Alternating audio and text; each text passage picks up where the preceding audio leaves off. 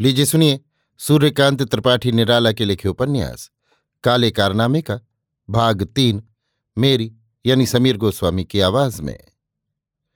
गाँव में चारों तरफ़ हरियाली ही हरियाली है।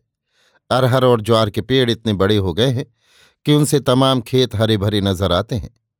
धान भी दूसरों की हरियाली से होड़ कर रहे हैं। सन की तो बात ही नहीं। पौधे मुट्ठी भर रोज बढ़ते हैं। सबसे ज़्यादा ऊँचे वही दिख रहे हैं। बागों में घास भी घुटना छूने लगी है। गाँव के लड़कों की डोर फूट के खेतों में लगी है, जिनकी ककड़ियाँ उतर कर आने लगी हैं। क्षण भर में चारा पानी हो जाता है। सींचने की कहीं चिंता नहीं। मकान छाए छोपे जा चुके हैं। किसान आराम की सांस ले रहे हैं। बड़े बड़े आदमियों की चौपालों में दो दो, चार चार, छह छह आदमी बैठते हैं। बाजरे की खेती कौन कौन करेंगे, इसकी बातचीत हो रही है। जमींदार का मकान चापलूसी का अड्डा है।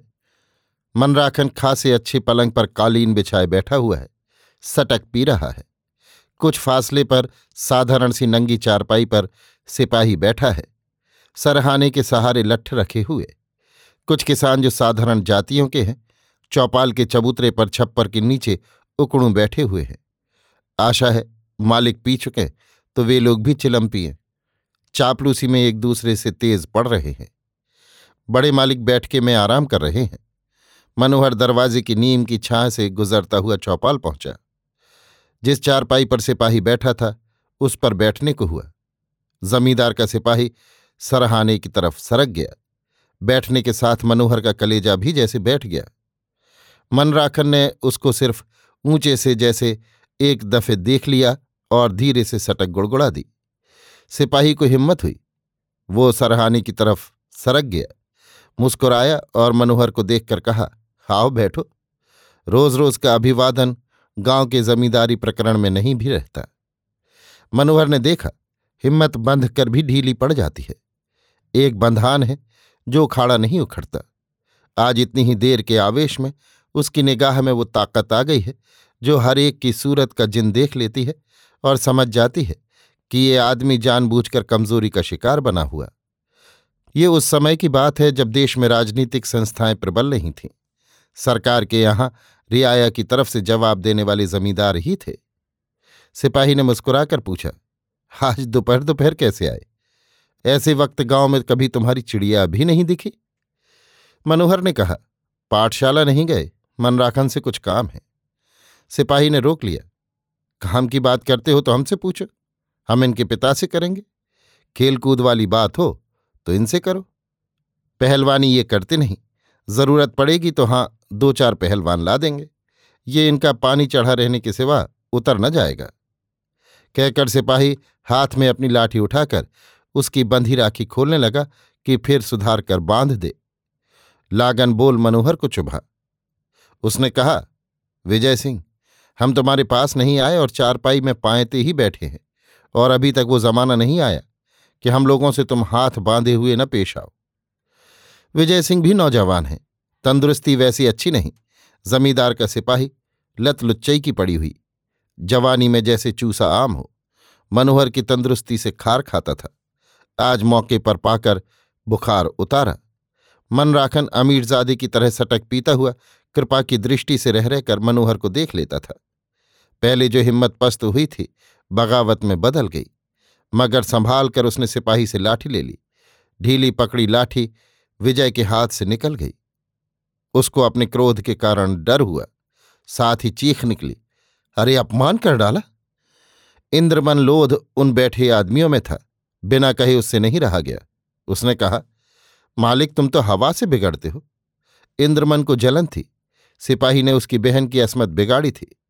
रोटी पड़ने के डर से उसने किसी से कहा नहीं। जहर के घूंट पीकर रह गया। आज एक मौका हाथ आया। विजय सिंह इसको ताड़े बिना न रहा, मगर तरह देकर बात बनाई। कहा, सावन का अंधा हो रहा है, हरियाली झूमती है, लाठी जमींदार की, ये देख, हाथ खाली है। कहकर अपने हाथ दिखाए और हुक्म दिया झपट कर छीन लाठी। इंद्रमन की कुल नसें ढीली पड़ गईं। दूसरी सवारी गठी देखी। मनोहर से कहा, रखिए महाराज। लाठी उधर जिनकी है। इनके लिए जब ये अपने आए हैं, एक लौंडा काफ़ी है, तुम्हारी इनकी हाथी और मेढ़े की जोड़ है। मनोहर लाठी लिए ही रहा। मनराखन इंद्रमन की बात पर जगे, आँखें तरेर कर कहा, तुम्हारे लिए ठाकुर ही है, कायदे के खिलाफ कैसे बोलते हो? इंद्रमन ने कहा, और जो ये पायते बैठे हुए हैं, ये कौन है? इनको तो विजय सिंह ने बेबात की बात में ले दे डाला। मनराखन उठकर खड़े हो गए, कहा सूद बिना जूते के सीधा ना होगा। कहकर ताव में आकर लत खोरे तक लपक कर जो जूता उठाया, वो इंद्रमन ही का था। इंद्रमन ने कहा, मालिक एह राम के हाथ ऐसा फैसला? यह जूता हमारा है। मनोहर उठकर खड़ा हो गया। मनराखन से कहा, चलाओगे तो पहले हम ही को लगेगा, इसको डाल दो। मनराखन ने जूता डाल दिया। मनोहर ने कहा, ये लो अपनी लाठी। मनराखन ने लाठी ले ली। मनोहर कहता गया गाँव के जमींदार का राज आप लोगों के यहाँ रहा, बाहर का हमारे रिश्तेदारों के यहाँ। उस रोज की बाज़ार वाली बात न भूलो। तुम्हारी अगर वहाँ तक बिसात हो तो अपनी कर गुजरना। हमारा वहाँ का हिसाब यहाँ के जमींदार के साथ नहीं रहा। उस वीर के सामने मनराखन की हिम्मत पस्त हो गई, जैसे किसी ने नज़र बाँध दी। मनोहर उतरकर सीधे घर चला। बड़ा बुरा रवैया है भैया।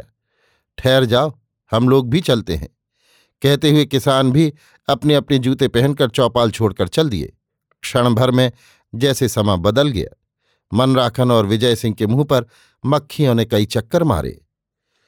अभी आप सुन रहे थे सूर्यकांत त्रिपाठी निराला के लिखे उपन्यास, काले कारनामे का, भाग तीन, मेरी यानी समीर गोस्वामी की आवाज़ में।